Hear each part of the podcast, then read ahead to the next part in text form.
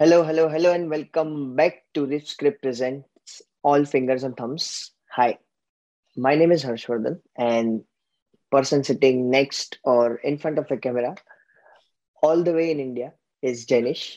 Hi, Jainish. Hi, Harshwardhan. Um, it's been a long time. Yes, actually. अरे क्या करें, schedule ऐसा हो गया. Um, so आज का जो topic है, uh, it is kind of like Uh, मेरे लिए भी एक नया टॉपिक है. When Jainish first introduce the topic to me, उसने ऐसा बोला एनएफटी, मतलब सुना तो था बट मालूम नहीं था क्या है. And then I looked over the internet, फिर जैनिश से बात हुई. ही सेड कि नॉन फंजिबल एसेट्स, मतलब जो एसेट्स जो कभी um, उसका कोई कॉपी नहीं बन सकता, वो दूसरी बार नहीं बन सकता. जैसे अभी हमारी बात हो रही थी एंड ही सेड कि जैक डॉर्सी जो ट्विटर का सीईओ है, हिज फर्स्ट ट्वीट, उसकी tweet like he sold his first tweet. I don't know whether he sold और whatever was the scene, but then the first tweet of Jack Dorsey was sold in some thirty-six million dollars or no, no, something like that. It was sold uh, at three million dollars of price. Oh yes, yes. Sorry. Um. So, why? So, like, it is kind of uh, an interesting topic, or uh, in today's date, it is like um, gaining a lot of buzz around. So, आज के जो हमारे guest हैं, um, Moksha Kumar. Um, she is an expert in um, creators' economy, in this non-fungible um, assets, and much like she herself creates such things. So um, we'll get to know about uh, what are these assets, how this technology or how this concept evolved um, through this podcast. And um, so, yes, let's welcome her uh, without wasting for any further time. But I, I'd like to give a disclaimer to the viewers or the listeners.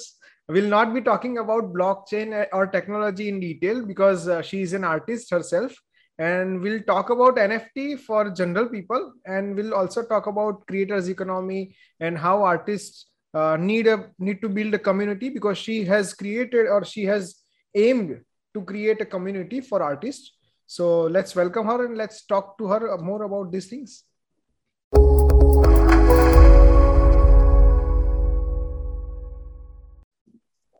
So hi, uh, Moksha, to welcome to our podcast.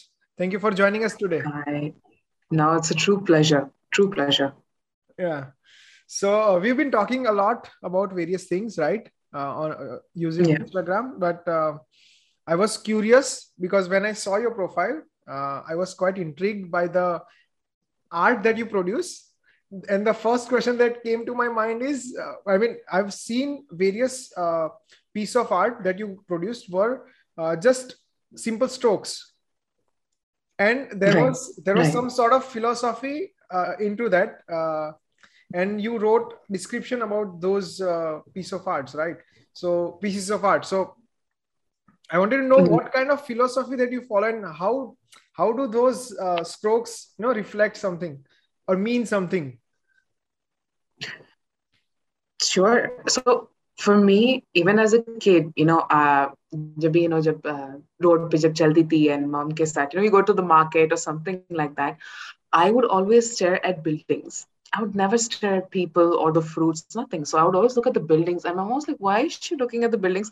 So I would look at it and I would tell her, you know, four squares, three triangles, and two circles, and she would just be like, "This kid is crazy," like, you know. But at the same time, they realized that my idea behind that was the art. I was looking at shapes. I was not even looking at anything else. So that's what translated to me over the years. So when you see those lines, those are the lines I'm seeing every day. Like for me, it can't go without that. So if I look at a building, the way the light hits the wall, there's the line right there, and it kind of connects across the space. So the beauty lies in that. So if you see the lines, the philosophy is the fact that the space is that beautiful, and at the end of the day, what is left is all the architecture, you know. But like, I think there was a beautiful quote, I forget who it is by, that even after civilization is gone, all that is left is the art. Uh, so I go off of that philosophy where everything may be gone, but at the end of the day, those buildings will be there. They might be filled with, you know, uh, trees and whatever, but that just makes it that much more beautiful. It's very dystopian, but at the same time, I'm like, we're already here living in that, you know, but it, that's the beauty of the, po- that's the point. Right. So do you seek symmetry? Because you, you, uh, you said that you were always looking after those shapes, right? So, so do you uh, seek symmetry?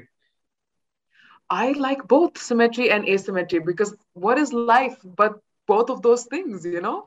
So even like, I think the most simplest explanation would be, have you seen the Japanese who practice kintsukuroi, which is, you know, filling gold inside the cracks of a broken cup? That's how I see it. Where you can, even if it's something is broken, it's still perfect to me. So even if it's symmetric or asymmetric, the point is to find the beauty. And that is what art is to me. Ah, interesting. I see an interesting wow. painting behind you. So can you, oh, yeah. can you elaborate on what this reflects?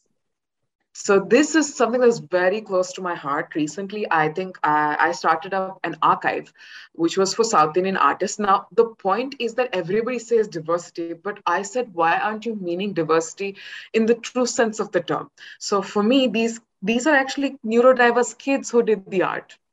And I'm like, these kids are brilliant. Like, uh, this is the kind of palette that I came to almost twenty years later, and they're able to do it now. And to me, that is the biggest thing, because it's like, if I can see success in someone else, I would rather encourage it. Because as of today, there's not too many people who are able to do that in an economy that has so many artists and people. And I'm like, okay, so the market can still have that place. So why not give the space? So I started by buying the work myself and then saying, okay, how can I include it? How can I, you know, make it better? Or how can I give these guys a space to be able to express themselves? Because it's not always that the same neurodiverse kid will get a job or they will be able to get accepted in society. We still have stigma. So to be able to break that stigma, we need to normalize it. And that is how I'm taking that step, because I would like to see people normalize it. Mental health is not a stigma. It's actually very real. So, you know, th this, so this was the start, you know, this was the painting that you're seeing. There are two of them. There's one on top as well, which is, wow. so two different people who did it. Wow. And, you know, the, that's what, so I included it in my archive also, because I said, that is what diversity means to me. So even if it's the person who's doing folk art, or they're doing, you know, this kind of work, or they, and they come from many different backgrounds, it doesn't matter who they are. What comes to me is how experimental and how far they're willing to push themselves, mm. despite all of it. That is the base philosophy. First of all, that's the base philosophy, even in art, is that how far are you willing to go? Because it's all risk. Mm. So that's where this painting came from, because I saw it and I said, you know what, this is great. Wow. Actually, we we have done a, a few episodes uh, with various artists, and mm-hmm. what I what we have observed is uh, most of these artists are like you, are willing to talk about mental health more than any other yeah. people. People uh, come from corporates, people uh, be it, be it entrepreneurs or be it any other people who are coming from org organizations or representing an organization, are not willing right. to you know discuss mental health and uh, how it should be. Uh, destigmatized, right? But most of the yeah. artists are quite keen on uh, working with mental health issues. So wh why is that? Why is that?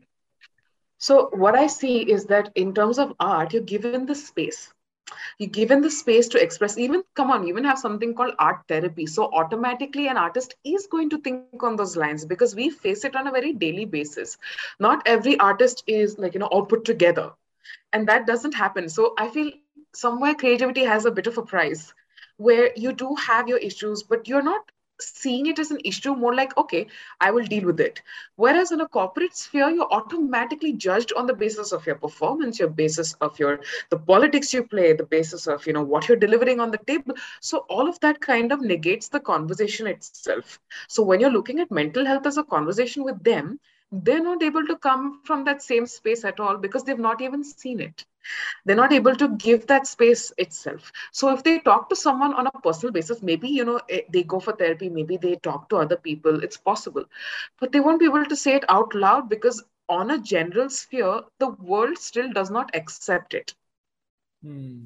So when you see the judgment that is passed, it is far more difficult for a corporate person to come out and say it.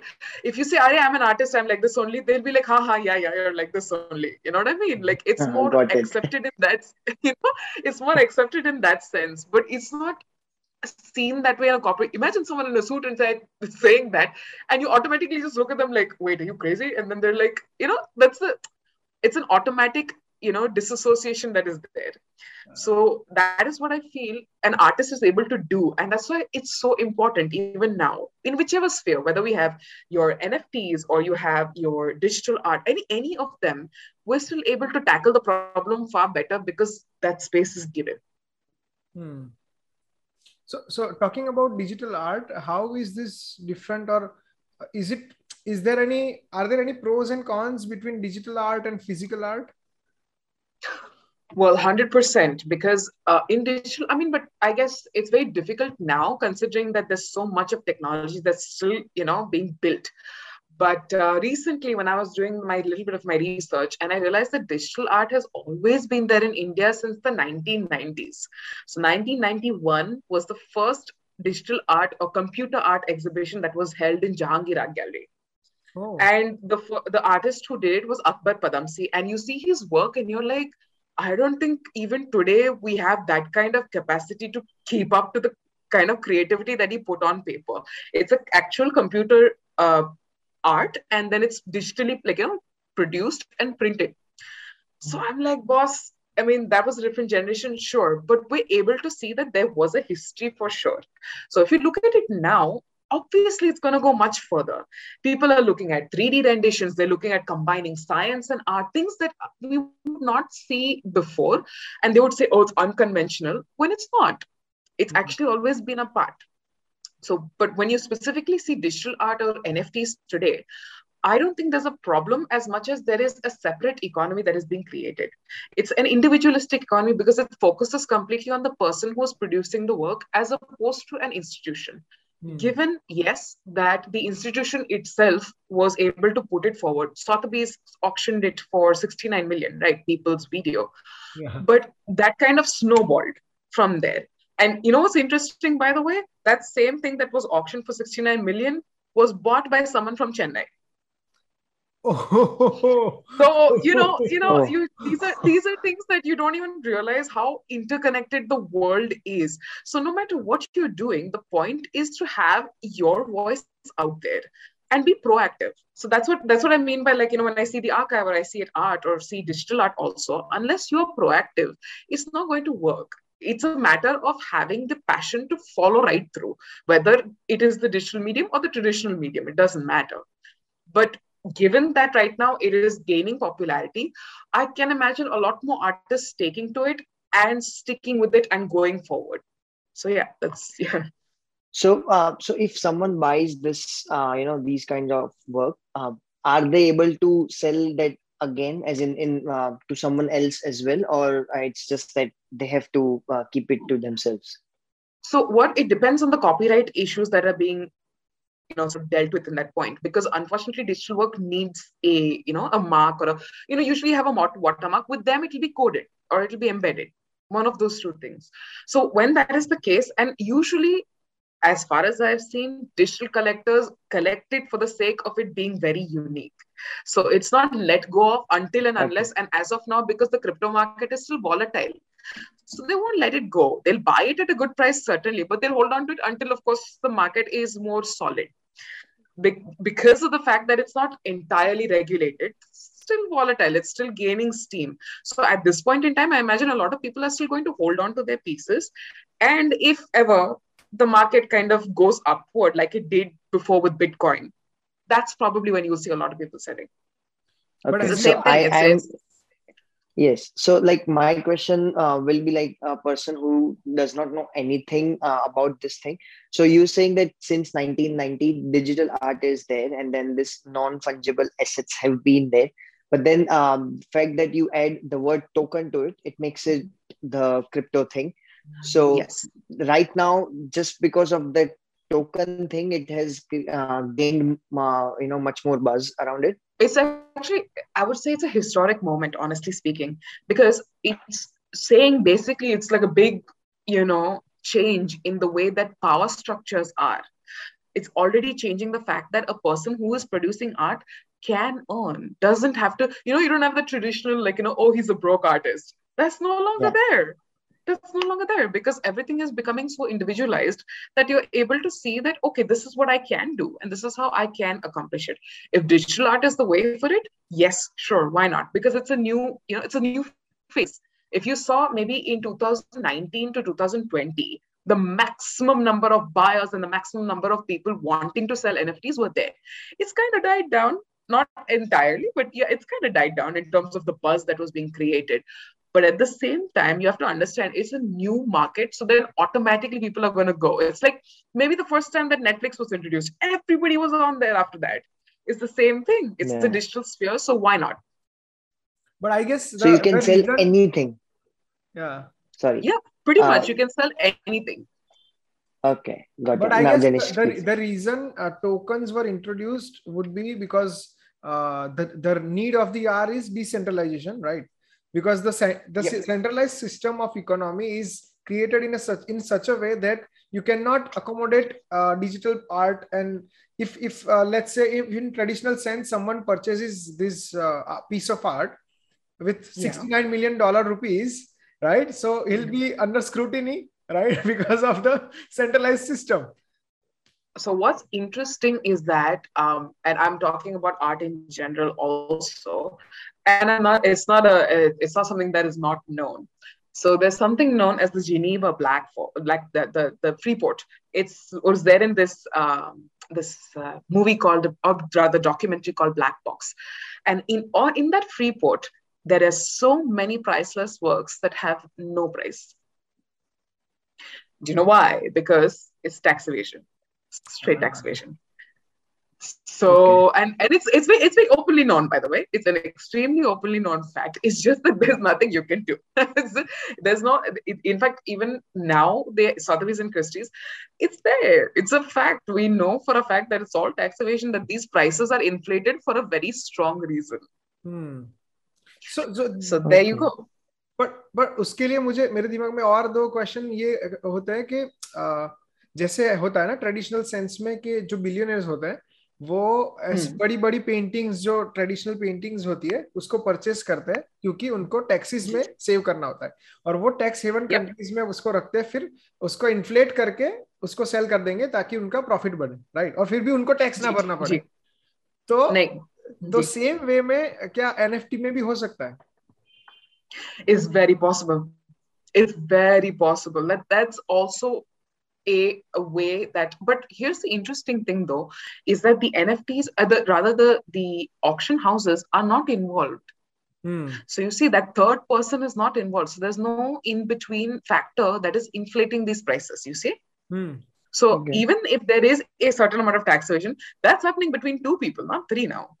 Hmm. So even in terms of inflation of price, max that it can go to is the sixty-nine million that you're looking at. It can go to far more than that also, but the openness of that transaction is there. Hmm. Whereas in an, sometimes in an auction house, there's no openness. There might be buy-ins, there might be, you know, certain clients that they speak to, and that won't be there. Hmm. But that's just the way it works. That's just the system. So when you look at something that is decentralized and that it goes through the individual, the individual is deciding the price first. And then second, the buyer is able to bid automatically. Hmm. The way that the N F T works is by bidding. So it's an automatic auction, but that's controlled not by anybody else, but the individual. Hmm. So yeah, sure, you can evade taxes, but at the end of the day, the person, the individual who's reporting it will have to report the price. So at the end of the day, it's like, how much are you going to evade in that? Is but, my question. Uh, but uh, whereas but, uh, in this, yeah, yeah, you can continue. Sorry. Whereas in the in the in the this thing of Sotheby's and Christie's, you can automatically see the evasion through the free port. There's a space for it. Whereas in digital art, you don't need the space. It's already all online. There's actually a no need for a physical space per se, right? Right, so right. That is what I mean. But but our tax tax system is not uh, no able to is not able to accommodate such transactions. So we are uh, the the people, uh, the governments, the businesses which are dealing in uh, which have which are giants like Amazon and mm-hmm. Facebook and companies like these are not going to uh, make it easy for people who want to decentralize the internet, right? Because a lot of people in the past were also trying to decentralize the internet, right? That's why we are yeah. it's it's it's been told that we are moving towards web three, where everything will be decentralized, right? There won't be any right. control. There won't be any uh, centralized system which will uh, be you know controlling everything. But yeah, what I feel is humans are inherently programmed to control things, right? I mean, you're just going straight into philosophy now, and it's so true. You're not wrong. It's absolutely true, because that's just the way that it works. And the thing is that the conglomerates that you're looking at, you know, Facebook and, you know, Instagram, all of them know this. That's why even the social media, the social dilemma, you, I don't know if you've watched it, but when you see it, you start realizing even the people who produced it no longer have control on it. Hmm. They can't even control themselves. So when they know that it's psychological warfare that is going to be the end all and be all, they're definitely going to use it. Secondly, I think recently there was this whole conversation on how N F Ts somehow have a carbon footprint. No doubt they do. But the same carbon footprint has been produced by so many other sources, and it's never been addressed.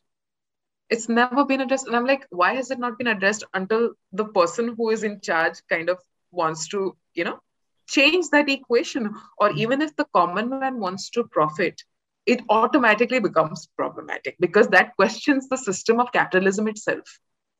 Right. But at the same time, if you, if you uh, look at the other side of the coin, uh, this thing would remain the issue forever, right? If we move towards decentralization of everything, then there will be no, uh, there will be no one who could say that uh, we are producing this, man, this much amount of carbon footprint and we need to control that, right?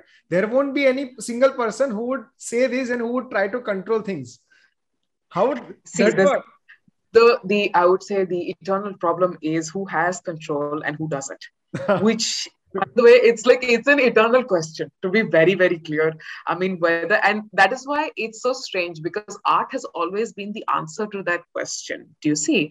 Because it's not political and it doesn't come from a place of power, but it comes from the place of having to express. Mm. So when you express yourself, automatically the power is taken by the person who's looking at it. It is not even in the person who has made it. Mm. So that is where art makes the biggest difference. And that's why I realized N F Ts are a big question mark to like a lot of people, because they're like, so what does art become then? You see, like it's, that's what I realize is happening now. And I imagine that that's not a question we can answer easily, because it's so new. If you look at the history of art in India, we have barely had eight, not even eight, we barely had seventy years of art, not even given like counting all the temples and the, you know, all the other architectural, you yes. know, and the awareness of it.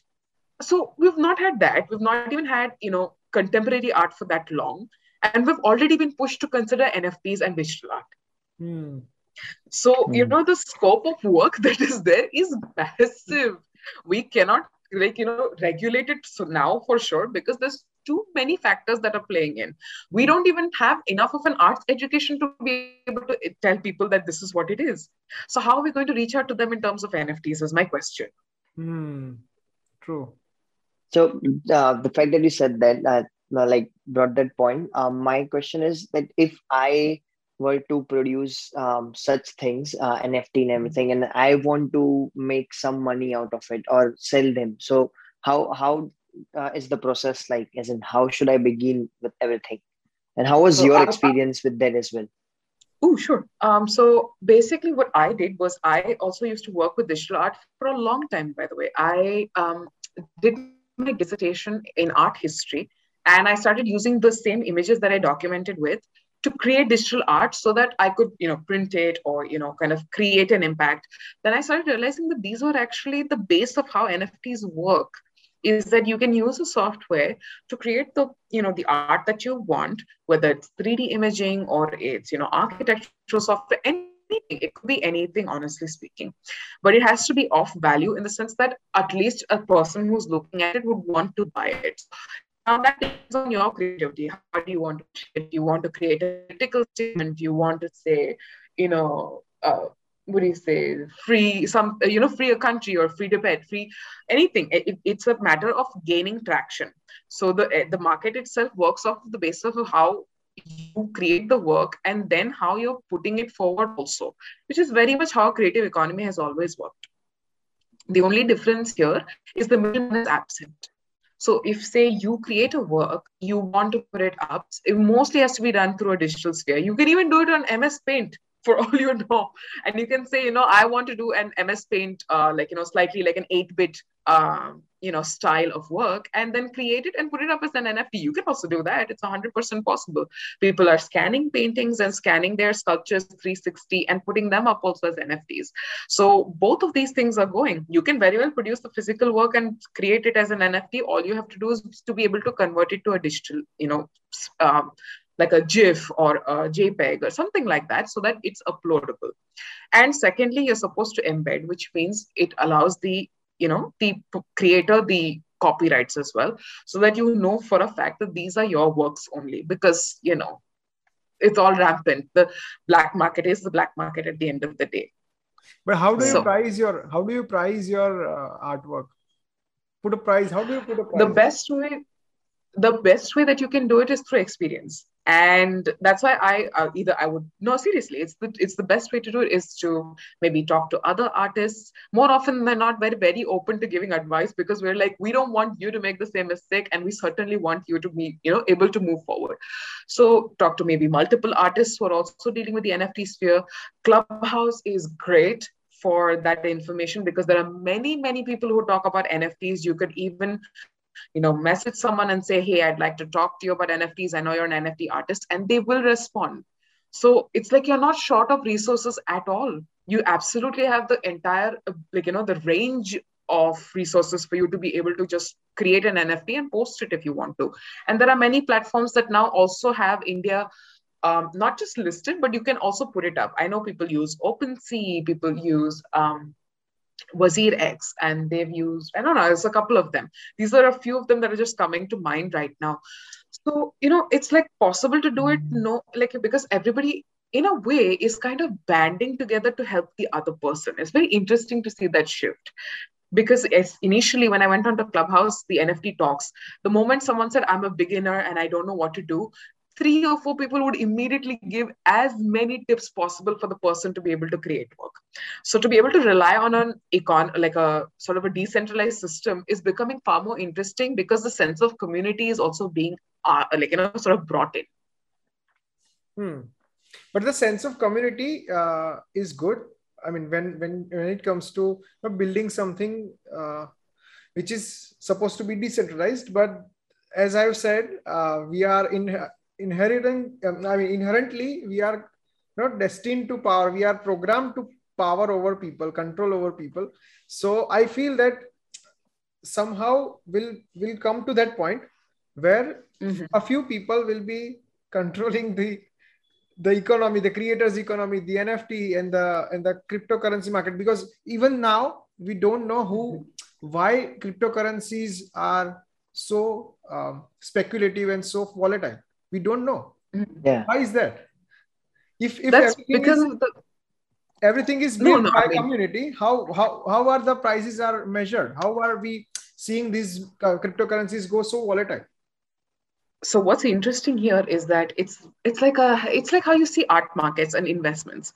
Essentially, it is still volatile. Like no matter what, it's just bringing it to light that money does move that way. It's just that we have been given a sense of security because of certain, like, you know, certain, um, what do you say, resources that say, okay, this is what is secure. But most of the market is highly volatile. Just now we saw a drop in the market as well. But nobody talks about it because they're like, ah, that's normal. Mm. But when you look at the, the sphere of N F Ts, because the artist is already short on resources and we have a certain, you know, capacity to do only so much, it is that much more visible. Mm. So the volatility is very much a part of any market. Regulation that way is very difficult. I mean, everything moves in that, I mean, nanoseconds almost, I would say. So it's the same over here, where you cannot see the transactions happening because it's moving so fast. But that doesn't mean that you cannot add a measure of support or, you know, continue to invest in it or continue to make sure that at least to a certain extent, it is stabilized. I imagine even when the stock market was formed, it was not stable. It was volatile. Even then, people would say investing in stocks, oh my God, they still do. Yeah. They still do. So it's the same thing. It's very much the same thing where you're investing in something that is going to have a bit of a up and down movement, but you already know what you're investing into in this case because it's open. Hmm. True. Right. And, uh, N F Ts, I believe in decentralization, but I'm somewhat skeptic because of the behavior of people, psychology of humans. Right. To, uh, but we be... we can be skeptics even in the art market. That's yeah, what I mean. Like, you know, the the the the. Uh, वो तो already corrupted है. मतलब यहाँ exactly. अभी जो centralized system है, it is already corrupted and we we are aware of that. तो जो हम yeah. मतलब हम जो सपने देख रहे हैं ना कि decentralization सभी चीजों का हो जाए, तो अभी भी ऐसा हो रहा है कि Bitcoin का control अभी forty या fifty people के under control में है Bitcoin. Even though the concept was to make sure that सबके सब एक एक community हो और सब हर एक transaction के साथ हर कोई जितने भी लोग इन इसमें involved है वो approve करें, ऐसा है. लेकिन फिर भी control अभी forty fifty people के हाथ में है, तो वो ultimately हुआ तो वही ना. But that's my that's always my thing is that do you want it to be decentralized in the true sense of the term? Because even when it's decentralized means that there has to be rules. So you're already putting yourself in a bit of a paradox, which is why I said it's such a philosophical question because you, you're, you're, you're, you know, you're asking the human nature a dual, you know, paradox of sorts, you know, like a riddle. And then you're like, wait, do I answer the riddle or do we actually get the work done? Because there's no way, you know what I mean? So even if it is going to be decentralized, I imagine that there will be at least a comprehensive set of rules. So in the true sense, even, I mean, we're going to, if you're going to go all the way, you might as well say like, you know, is there anything such as free will? True. We just had this, I, we just had this discussion you know, on our last episode. It, it is about to release. And we were talking about free will and, and stuff like that. Yeah. I but you but really like, you know, if you're going to go all the way that like, it's really, it's like a huge philosophical question. True. And um, that's what I find, like, you know, a lot of artists do very well is that we answer it, but we answer it in a way that you will not expect. Mm-hmm. And that is what the point of art is, to be able to give you that space to say like, boss, some days there are no answers and that's perfectly fine. Like, it's okay not to have all the answers. Ooh. Problem lies in the fact that the human nature wants those answers. It's like, come on, we wanted to go and figure out God. And at that time, I'm just kind of like, I'm so sure that all of our religion said, he's there, we believe it. It doesn't have to be figured out. But there are people who want to figure it all out. So, you know, you have both sides. Yeah, it, it is in our uh, nature that we want to, we want clarity and we want certainty. Even though life itself is uncertain, we want absolute certainty yeah. and we want answers of everything. Absolutely. So it's very difficult to kind of pull that together when you are approaching a very new system. So that's why I want to also say, hopefully, maybe give it time and see how it works because it's so new. The fact that India itself has managed to come on board and also become a serious contender is something like amazing. Hmm. It's really amazing because first of all, couple of people in Chennai bought the work. Secondly, there are so many artists who are all Indian and who are being bought from, you know, uh, people in Japan, people in London, people in, you know, the America. Every, every single country that you're looking at, of course, has the N F T artists. But imagine they're saying a lot of them are coming from India. Now, why would they say that? Obviously, we do have creative vision. It's just that we need to find our own space, given the fact that there are so many genres that are being dealt with. India is that diverse. Hmm. So even if you're looking at, say, folk art, you're looking at a revival of it now. You're looking at, you know, paintings that are from a specific, like, you know, uh, at a certain point in time, there's something called the Company School, which was influenced both by Western and the Eastern sensibility. So they would do like, you know, these beautiful miniatures influenced by the miniature painting, and they would create these domestic scenes, or they would create like, you know, scenes of everyday life or market scenes or caricatures. So that's becoming popular. So you have so many genres in India alone that even when you're looking to fill that gap via the creator's economy, it's so hard. Where do you go? You have that many people who want to put their creative voice and that many ideas that are also coming out. So I feel like if we're going to find a space for all of it, we have to be a little bit more, I would say, accepting of it at this point in time because of the changes that are taking place. Hmm, right. True. Um, so my question, as just as a beginner uh, and a person who wants to, you know, uh, explore something with N F T, as is that people say that social media is a curse to the humanity. Um, mm-hmm. But then um, when things like N F T, uh, things like uh, these things comes up, so it is kind of, uh, you know, it is a boon to the uh, people who make their future and who rely on social media for uh, these things. So how how you dealt with uh, social media at your initial phase, and right now how you are dealing with it, and um, how has how it has helped you in uh, you know in uh, making money, obviously, and then uh, dealing with people as well. So what I find interesting is that social media is more of a creative space than anything else. No doubt there is always undue pressure for the person who is posting to keep posting and keep up. But then there are those accounts that say, you know what, I don't do regular posting and I'm just going to do my own thing, and people have to just be okay with it. And there are those who are okay. So the point is that social media has opened it up to the world, so that you can also find yourself your own audience, which is at the end of the day what a creator wants is their own audience. So to be able to create and do such work and then put it up itself is a huge deal. But the thing is that, and I realize that when people say social media is a curse, they're also looking at the fact that it is, in a very direct sense, psychological warfare. So the, those two are very different things, though. When it is psychological warfare, it's because the algorithm is being used against you, whereas the creator is finding a way to use the algorithm to create more work. So those are two very different ways of approaching the same thing. And I imagine that that's the difference we need to put out there also, because the way it is being marketed, I mean, even now, Facebook is facing a lot of flack. They're having to rename the entire platform itself. But that's because this is this part of it which you're looking at, which is the psychological warfare bit. But if you look at the creator side of it, to be able to introduce that much beauty to the person and people and introduce them to new ideas, I say, why not? Fortunately, we've been able to find a way to use those platforms to our advantage. And I think that's the best thing to happen. And a lot of people use Instagram to, you know, um, say, uh, I term it more as commercial art because it's uh, images that you see, images that are relatable. Whereas when you look at art, it's like you're deviating from what is usual and creating something that's entirely new.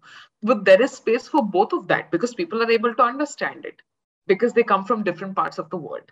So that is fine, that I completely get on board with. But the fact that the algorithm is used to create a more difficult space for us to navigate, that is what I take issue with with social media. But as a whole, as a tool, I think it's great because it's like it gave a voice to so many people. I imagine even TikTok was that. Before it got banned, so many people relied on it because they were able to make money, they were able to find viewers, they were able to create content, they were able to express themselves, which is what a person wants. At the end of the day, they just want just one person to listen. So if you're going to say social media is a curse, I will always ask for the clarification for it as to why. If you feel it's a curse, if you feel that it's affecting people, then we look even further. The further bit is the fact that it is being used to create an atmosphere of hostility. Even Facebook has done that. They've told us that they've influenced political campaigns. They've done some really shady stuff. So when you see that versus what the creators do, it's very different. So, I mean, of course, there's a dark side to everything, no doubt. But in this case, at least I feel social media has been able to, you know, create a space for people who have never had that and be given the space to also create without judgment, which is a huge part of what we do. Mm-hmm. So even as a beginner, if you want to put your work out there in social media, you know that you'll take a little time, but you will gain the traction. It's a guaranteed success thing because you're able to post on a regular basis. You're able to put your content out there. You're staying true to who you are. But if you look at, say, a traditional market or like, you know, as a like a bazaar, you know, where you have to actually physically go, the resources needed are that much more, which means you're spending a lot, you're moving a lot, you are, you know, you know, uh, transporting so much of the materials and your, you know, artworks. And there's a possibility that something can break or get lost. So that all is negated when it's in social media, because the person who wants to buy it will automatically contact you, right? They're genuinely interested. If not, also, you have made sure that you have given up, given your work to an audience that genuinely appreciates it. So yeah, that's my answer to that. Hmm. Wow, interesting. Wow. जैसे अभी आपने बताया कि social media can be could be utilised in a way that creators can have a much larger audience and can can generate value, right? So yes, initially जब मतलब past में conventional sense में जब people were making money, artist were not, artist were considered as artist, writers were considered as broke, as you mentioned earlier, right? पर अभी yep, yep. अभी अभी वो अपॉर्चुनिटी क्रिएट हो रही है. मैंने बहुत सारे जैसे आर्टिस्ट है आपके जैसे जो इंस्टाग्राम से अपना पूरा बिजनेस वहीं से चलाते हैं, कुछ भी चीजें बेचनी हो, क्योंकि इंस्टाग्राम ऐसा प्लेटफॉर्म है. और अभी वो लोग तो अभी ई कॉमर्स में कन्वर्ट हो रहे हैं, क्योंकि आप वहां पर आपकी अगर प्रोडक्ट्स है तो प्रोडक्ट्स भी डायरेक्टली सेल कर सकते हो, राइट? राइट राइट तो उसकी वजह से बहुत ईजी हो रहा है ना कि to build an economy, right? तो How, I mean, how do you look at this paradigm shift? क्योंकि आपने बहुत so, पहले भी देखा होगा कि पहले जब ट्रेडिशनल सेंस में हो रहा था, इंस्टाग्राम तो बहुत लेट आया, right? Yeah, yeah, yeah. So for me, the paradigm shift is very interesting because it's like, again, it's like the person taking power, essentially. They're saying that, you know what, I don't need the institution to do this. Secondly, I find the whole, you know, artists who broke kind of a bit strange, because there were those artists who broke, but there were those artists who were super smart, knew how to work the market and figured everything out. When you look at actual art history and you start realizing that people worked double jobs even at that time, people worked for organizations also at that time, bus maybe even at the, like, you know, somewhere like, you know, much later in life, you know, in their late thirties, they must have left the organization, saved enough money and then done the art, but they did do it. So we're not talk, we don't talk about that. When we talk about artists, we talk about them like, oh, their art, they're, they're all about their art all the time. No, actually not. They're a lot about the research. They're a lot about traveling. They're a lot about, you know, figuring things out on hand. Some days it's just about thinking. I would sit in a corner and think, you know, Michelangelo got into trouble for that. Actually, it's an amazing story which I was reading, and uh, it's in a it's a beautiful book by Vasari, who's an art historian, the first art historian. He's known as the father of art history. So he writes that, and he wrote about all of these artists that he came in contact with, mostly the Italian Renaissance at the time. So he talked about Michelangelo and how he got into a lot of trouble with the Pope, because he was doing, of course, one painting for him, and then the Pope came and saw him sitting there, and he said, yeah, why are you sitting here? Like, you know, what are you doing sitting? And Michelangelo said, thinking. This guy got pissed off, because what is this sitting and thinking? We don't do anything like that with art. He's like, go back and do your work. Michelangelo got so pissed. He took everything. He actually moved to another city. And the Pope had to come begging and crying back. And Michelangelo charged him twice and finished the work. So I'm like, please don't, please don't mess with artists. Don't do it. We're thinking there's a very good reason behind it. We genuinely want our work to look a certain way. But resolving it sometimes just takes some sitting and thinking. Like you do meditation, it's the same thing for us. We'll probably be just looking like, you know, we're staring into space. But we're thinking about our work mostly. So, you know, that's what I feel is like, you know, the it's like, this is where it kind of really comes in. Like, you know, the whole aspect of the artist's practice, where they come from, what they're doing. And all of that is accelerated by social media, because if you look today, you see people painting on social media, you see their process, they see everything. It's all opened up. So, you know, the, the common person doesn't feel like, I don't think I can do that. It's more like, maybe I can, and maybe I'll be able to express myself better today or tomorrow. Doesn't matter. Of course, there are those people who are like, "Ha, ho sakta hai, I can totally do it," and then they figure out that they can't. So there's both sides to this coin, but the point is to be able to introduce it in the first place. Hmm. But अभी आपने जैसे Angelo, Michael Angelo का example दिया, उससे मुझे एक question ये भी होता है कि if we uh, commercialize the art, right? कि अगर हम जैसे इंस्टाग्राम से बहुत सारे आर्टिस्ट बिजनेस करते हैं, तो उसमें yeah. कई बार ये भी होता है ना, क्योंकि मेंटल हेल्थ का पॉइंट आ ही जाता है कि आपकी क्रिएटिव एनर्जी अगर कोई पेंटिंग में या किसी आर्ट वर्क में इतनी चली गई, तो फिर आप उसको कमर्शियल बेसिस पर आप उसको कैसे यूटिलाइज करोगे? आप कैसे सबकी, अगर मैंने पांच छह ऑर्डर एक साथ लिए हैं और हर एक को मैंने एक एक महीने का टाइम दिया है कि एक महीने के बाद मैं आपका ऑर्डर आपको डिलीवर कर दूंगा या कर दूंगी, लेकिन मेरी क्रिएटिव एनर्जी फर्स्ट पेंटिंग में इतनी चली गई कि मुझे चार के लिए और ज्यादा टाइम चाहिए, तो फिर उससे तो आपका वो वो सेंस ऑफ डिसिप्लिन, क्योंकि एज एन एंड यूजर अगर मैं एज ए कस्टमर में अगर देखता हूँ तो मुझे तो ये नहीं दिखेगा ना कि आपकी क्रिएटिव एनर्जी का क्या हो रहा है या फिर आपकी मेंटल हेल्थ का क्या हो रहा है। मुझे तो यही दिखेगा कि I have ordered this and I need to get this by the end of this month और as you mention as per the timeline, right. तो वहां right. कैसे फिर uh, वो वो थीन लाइन जो है वो कैसे मैच करेगी? What I feel is that since you already know that you've signed up for a commercial stream, you already know that you have to have the product ready. My thing has always been is that as an artist, when you know your strengths and weaknesses, you are going to be able to work to them. Otherwise, it's very difficult to survive. And more than that, even now people are talking about multiple streams of income, which is so true. So true. So whatever you earn also, you're going to be able to earn it through many other streams. Even for me, it's the same. I earn currently through a through my uh, organization that I work with, but also I make sure that I invest or I look at my art also and I continue to promote it. So you need to have many other places from which you're able to kind of survive, because as a creator, you're automatically putting yourself at a high risk. Hmm. So when you know that the risks are that much, you should be able to compensate also. So planning that one hundred percent, you should be able to plan it. Say you don't know how to plan it, take advice. Hmm. Talk to people, because more often than not, especially someone who comes from the creative side, they will be more than willing to advise you. And I feel people need to do that more, where they're expressing what their problem is and being able to also come back to the fact that, okay, maybe this is the way they dealt with it. How can I deal with it? But that means that you have to reflect on what you can do. So that was, that's what I mean. Okay? You need to know your strengths and weaknesses so well that you're able to create the work at the pace that you want, certainly, but also at a pace that the client is asking for. Hmm, right. When you're on, and I say, like, especially because you're putting the client in that space, which means that your work has been commercialized, period, because it's no longer about you only. It's about you and the client. So when you're, you already have that factor in, I don't think you're able to say that, like, you know, no, I can't do it. Yes, the first time the client will be one hundred percent like, okay, I understand. And okay, I hope that the delay is not too much. Second time, third time, it automatically, the world will go around the saying that this person doesn't deliver on time, which is what any person, any business person will get now as feedback.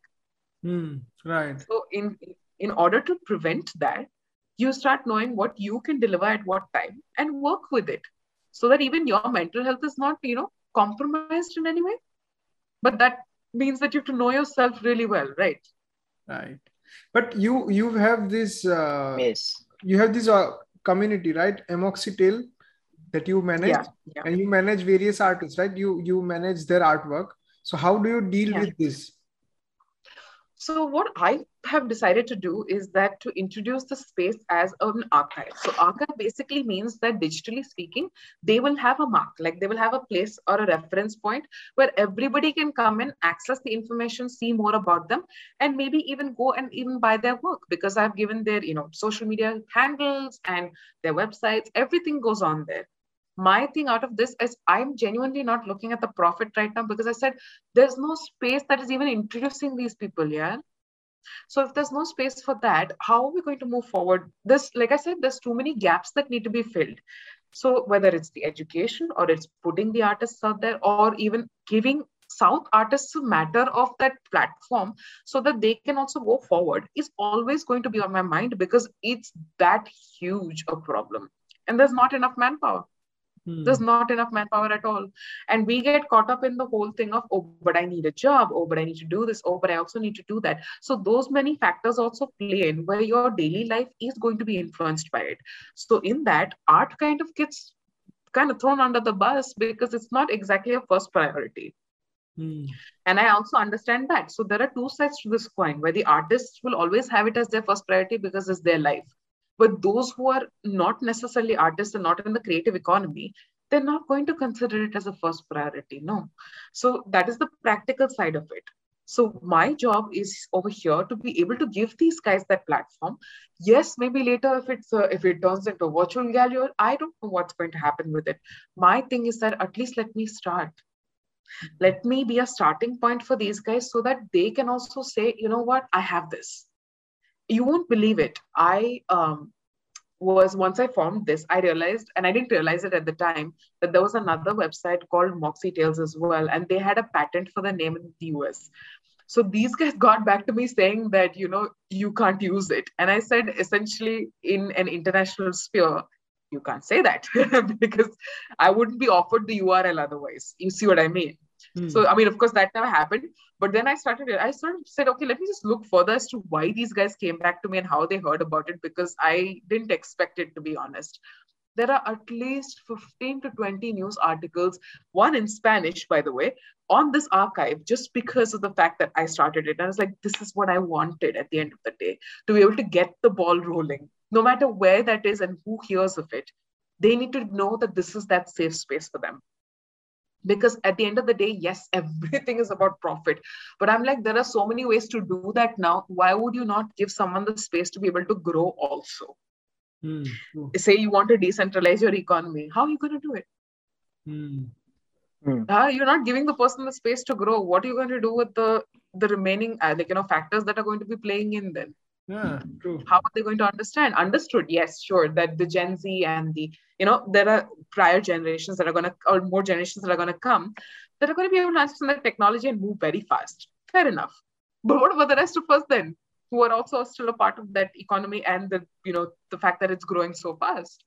So unless you give a person a space to understand themselves and grow, it doesn't work.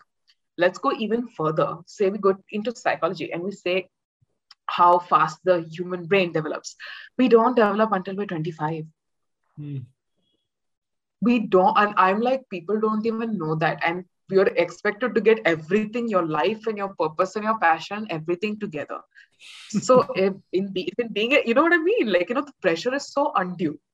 Just now, there was a tweet, I think uh, two or three months ago, saying exactly this, that you're not prepared until twenty-five mentally, like actually, like the way that your brain grows. And then you're thirty, that's when it actually starts to mature. And I was like, oh, wow. Okay. So that makes a huge difference. That means we've been dating it all the wrong way entirely. But if you look at, say, you know, the way that, um, how would I put it? Yeah, when you look at even like the Varna system, the caste system, and like, you know, how they used to deal with it, they had four different stages in life. Even they knew it worked in stages. You can't all just go all straight up and finish all of it in one go. It doesn't work like that. They knew it worked in stages. So we've kind of lost that kind of connect between our roots and what is actually happening, because we've taken on a philosophy that is not necessarily ours. Mm, right. So, you know, when you look at the Uh, in the problem as a whole, it's huge. Where do you start? Do you start by telling people that, you know, that we have a Western system that still governs us?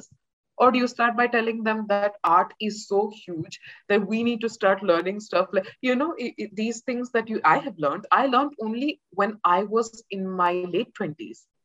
Now, how are you getting going to teach the, you know, the younger generations that, you know, we've had centuries of art before this?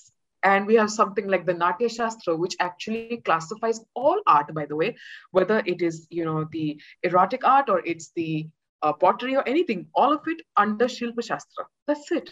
And you know how brilliant that is? I'm just kind of like, everything was classified as a craft and that's it. So there was no art versus craft. But so that's what I'm saying. You, all these things I got to know later, but how do you get to know that now? Who and where do you start with it? True. And if you have social media on hand, no doubt it's a great tool. And, you know, there are people who are doing fantastic things for, you know, there's Art History Plus and there's, you know, many different platforms that are in, and there are podcasts for art history as well. But how many things you're going to listen to and how many things you're going to see? Like, that's, that's the other problem. There's so many voices that people want to listen to, how certainly, but how do you give the space in a daily, like in the daily grind? Mm. You were just saying that actually.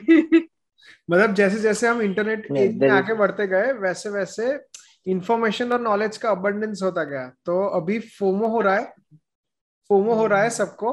तो सब अगर मतलब creators economy की ये ये dark side भी है कि सबको अगर क्रिएट करना है तो we have lot of creators, but कितना कंज्यूम करेंगे हम? कंज्यूम करने के लिए भी तो चाहिए ना, इतने सारे ऑप्शंस हैं मेरे पास. जैसे हमारा ये more supply then demand. Yes, जैसे हमारा ये podcast I would actually say that it's the supply is fine. The understanding of the supply is not there. Ah. And that is the biggest problem. Yes. Because when you understand what is happening in the art, boss, believe me, I've seen it. I've seen it all. I'll, I'll just give you a very simple example. So this was a kid who, I was there in World Art Dubai in two thousand nineteen. And I had just given up all my abstract works. And there, World Art Dubai is more of a commercial market, to be very honest. So I said, I don't think I have any chance of selling. There's no way. But you won't believe it. Because these kids in Dubai would have been given a slight hint of an education in art, they understood what I was saying. They were like, you know what? I get it, but I don't know how you're doing it, but I get it. And I'm like, these guys are nine, you know? So I was like, so obviously there is a way to be able to do this without having them feel like they're missing out. Hmm. Where they're able to kind of say, okay, this is my interest, you know, okay. I, like, you know, you, people say, oh, I really like landscapes or I really like portraits, but they're already centralizing it. But then when you understand what the person is also saying through their art, it makes it that much more interesting also. Mm. So we're finding it like, that's what I mean, that the gaps that you're looking at are like huge. They're almost black holes if you look at it. So even trying to fill something like that is certainly a start. But then the question also comes up as to how many can we fill and where do we start? Mm. Right. Okay. So you said just said that uh, the understanding of the art and the knowledge about that art. Your work, it resembles, you know, um, every work of yours resembles kind of a philosophy. Uh, it says something, um, but then where, where does this inspiration come from? As in, um, आपने जैसा वो starting में कहा कि you used to uh, go with your mom, तो वो uh, buildings देखते थे, lines, squares, shapes देखते थे, तो वो सब inspiration जो है, where does it come from? So what I find interesting is for me, it works in very strong phases. So there will be times when I will just be reading stuff and suddenly the visual will be like, oh, it speaks to me. Okay, I need to do something about that. And I'll do it. And that's just the way the creative mind works, is that we don't have a set pattern. So that's why the discipline aspect kind of when it has to come in and you want to make it like a, like a very serious profession of yours, that is when you realize that it, inspiration can be tapped in, but as long as you make it a habit to keep reading and keep wanting to put yourself in that, you know, mind space. So that's where I feel that for at least those who are genuinely serious, if you look at a lot of artists, nine to five, that's how they do it. People are like, isn't that like a job? And I'm like, but it is. Mm. It very much is also a job and it's needed to, like, you know, you need to see it that way. So when you start seeing it as a job, where you're sitting at a desk nine to five, drawing or painting or listening to music and maybe decoding the music, I don't know. I don't know how the process works, but you're able to say that this is how I want to be able to visualize it. For me, it's a little different because I will, you know, for almost say six or seven months, sometimes I won't produce work, but then sometimes in a week, I'll produce six or seven works and that's it. Like, you know, but that is a solid set of works that I genuinely want to put forward. And people will like, I think the one that you saw recently is the lines one. That was all part of that entire, like the six works in one week. And people are like, that's crazy. And I'm like, I wouldn't have expected it, but that's just how my mind works. The point is to be able to find your process through your own, this thing, trial and error, and say, okay, you know what? It's okay. This is how I work. I can't work like everybody else. This is where I feel social media, in terms of the algorithm, when you push a person to keep producing, that's the most difficult part. Hmm. Because when they want to post, they're like, wait, I don't know what to post. But they don't have to. What they need to do is to give themselves the space. Always, I feel that the space to grow is that much more than the space to just, you know, something put simply and like, you know, just post and write a few sentences at the bottom. Certainly people take it very seriously and now it's just become like a machine. But is that what you want for yourself is my question always. If you're a creative, is that what you really want? How do you want to see yourself?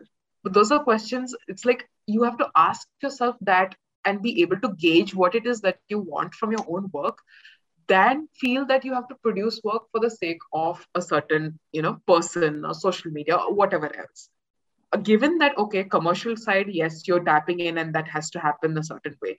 That's fine. But it's very different when you're producing art because you're doing what you feel in your soul, which is not exactly what a client asks for. You know what I mean? So a client will ask for a certain set of things and you'll know how to fulfill it because you have the skill. which is very technical. But when you look at what comes from the soul, it has nothing to do with the technical aspect at all. Yes, you may have the skills, but then what you express is what you express. Mm, true. Wow. Yes. I just I, I just had this question. We generally don't ask this to our guests, but I really want to know uh, what's your educational background? I mean, how did you, you know, from being a curious kid to, you know, being in a, being a full-time artist? What was the journey? Yeah.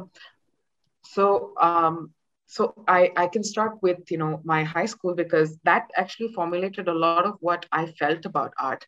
So I did a very different system. I did the International Baccalaureate, which was I B. So, you know, as a system itself, it's very different as compared to, you know, your C B S E, I G C S E, all of them put together. It's more critical in the sense that, um, you know, you can learn only so much by heart, but the question would be such that you would have to know the theory behind it. You would have to be able to justify your questions, so your answers itself. So even then, in, when I was doing my I B art at the time, I was able to kind of tap into a more creative side of myself, where I was not just justifying it, but I was also creating while I was justifying. So that automatically changed how I was looking at art. And this was in Kodaikanal International. From there, after I graduated, I went to Pratt Institute, which was uh, located in New York, in Brooklyn. Given that it was one of the most difficult things, uh, most difficult four years of my life, it was also one of those periods where you discover the most about yourself and your skills.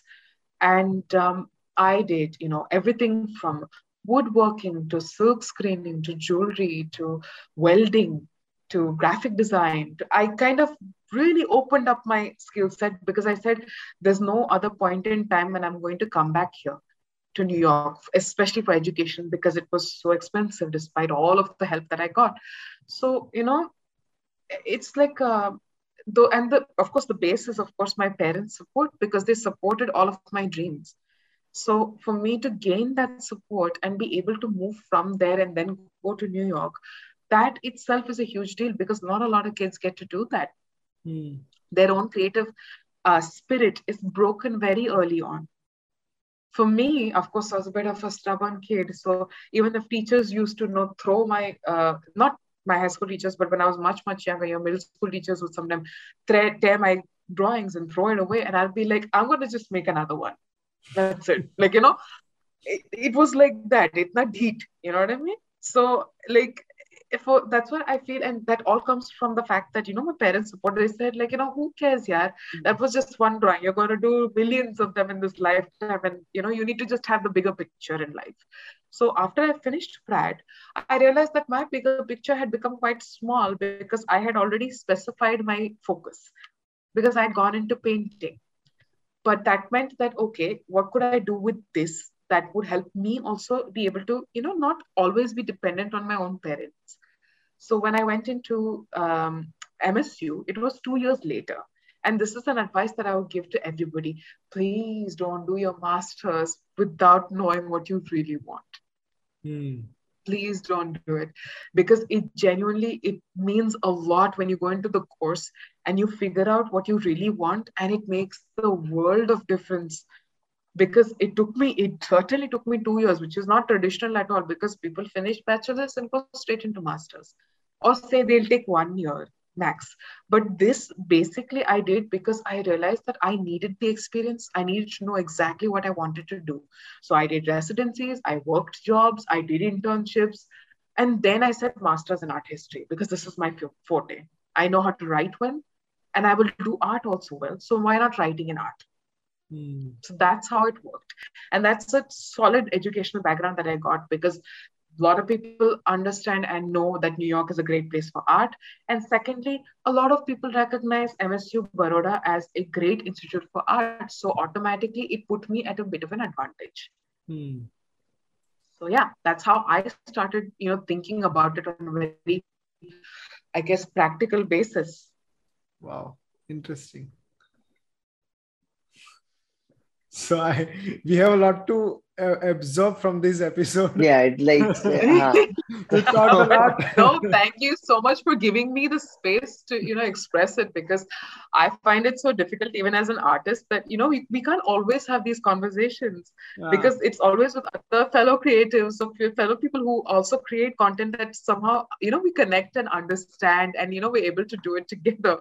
Otherwise, it's very difficult to find that space. And, you know, hopefully my archive will eventually formulate into that space where, you know, people are able to just freely express and understand their own processes. Will definitely be, I, I would I would want to be part of that archive, and uh, oh, hopefully yeah. we can work together in this, in that. So, uh, well, thank you. Thank you very much for joining us today. It was a pleasure to talk about uh, various was, things. Yeah. Harshwardhan. It was a true pleasure to have the invite, yes, honestly. It was. I mean, I, it's, it's I honestly... Yeah, I honestly had like uh, very, very, very less knowledge about N F T. And uh, to be very honest, I heard the term N F T like a couple of months ago. I was just scrolling through Instagram and it came up. And then uh, Jainish came up to me and said, oh, we are doing this podcast on N F T. And he gave me the task. So what usually happens is the harder part, he does it. He he he uh, does the research. He, you know, approaches the guests and everything. So this time he gave me the task of, you know, doing the due research and then uh, coming up with questions. But uh, yes, uh, all the questions that, uh, you know, you were asked were finalized by Jainish, though. Uh, like, I, I don't know, brought up some shit once. But then, that's yeah. fine. That's all right. So, that's okay. I can understand. It's so always the I, team effort. I got to know a lot, yes. So being like, um, uh, considering myself that I did, I did not know anything, and then I got to know a lot. So obviously our viewers, they'll be, uh, you know, uh, they'll get more advantage out of it. And um, so yes, uh, A Moxie Tales is, is um, you know, Moksha's uh, Instagram page. Um, do follow her and then um, see if there's something for, of, uh, for you. And uh, also, please don't forget to subscribe uh, to RiffScript as well, because uh, uh, yeah, these Jainish guys are amazing. Does, yeah. Thank you, thank you very much, and I hope you uh, you enjoyed it as well. Um, just I definitely as, uh, we did. did. Definitely did. Thank you so much. I really am so grateful for having this space, to be honest, and it was great talking to the both of you. And you um, yeah, I really, I really wish you the best. Yeah, thank you very thank, much. Thank you. Same. Yeah, yeah, same to you. Yeah, to all the all the viewers and listeners, goodbye, good morning, good afternoon, wherever, whenever you are watching or listening to this. Like, share, and subscribe to our episode. This is my copy. This is my copyright. Whenever. Okay. All right. See you okay. guys. Take care. Uh, bye. See you. Bye. Bye.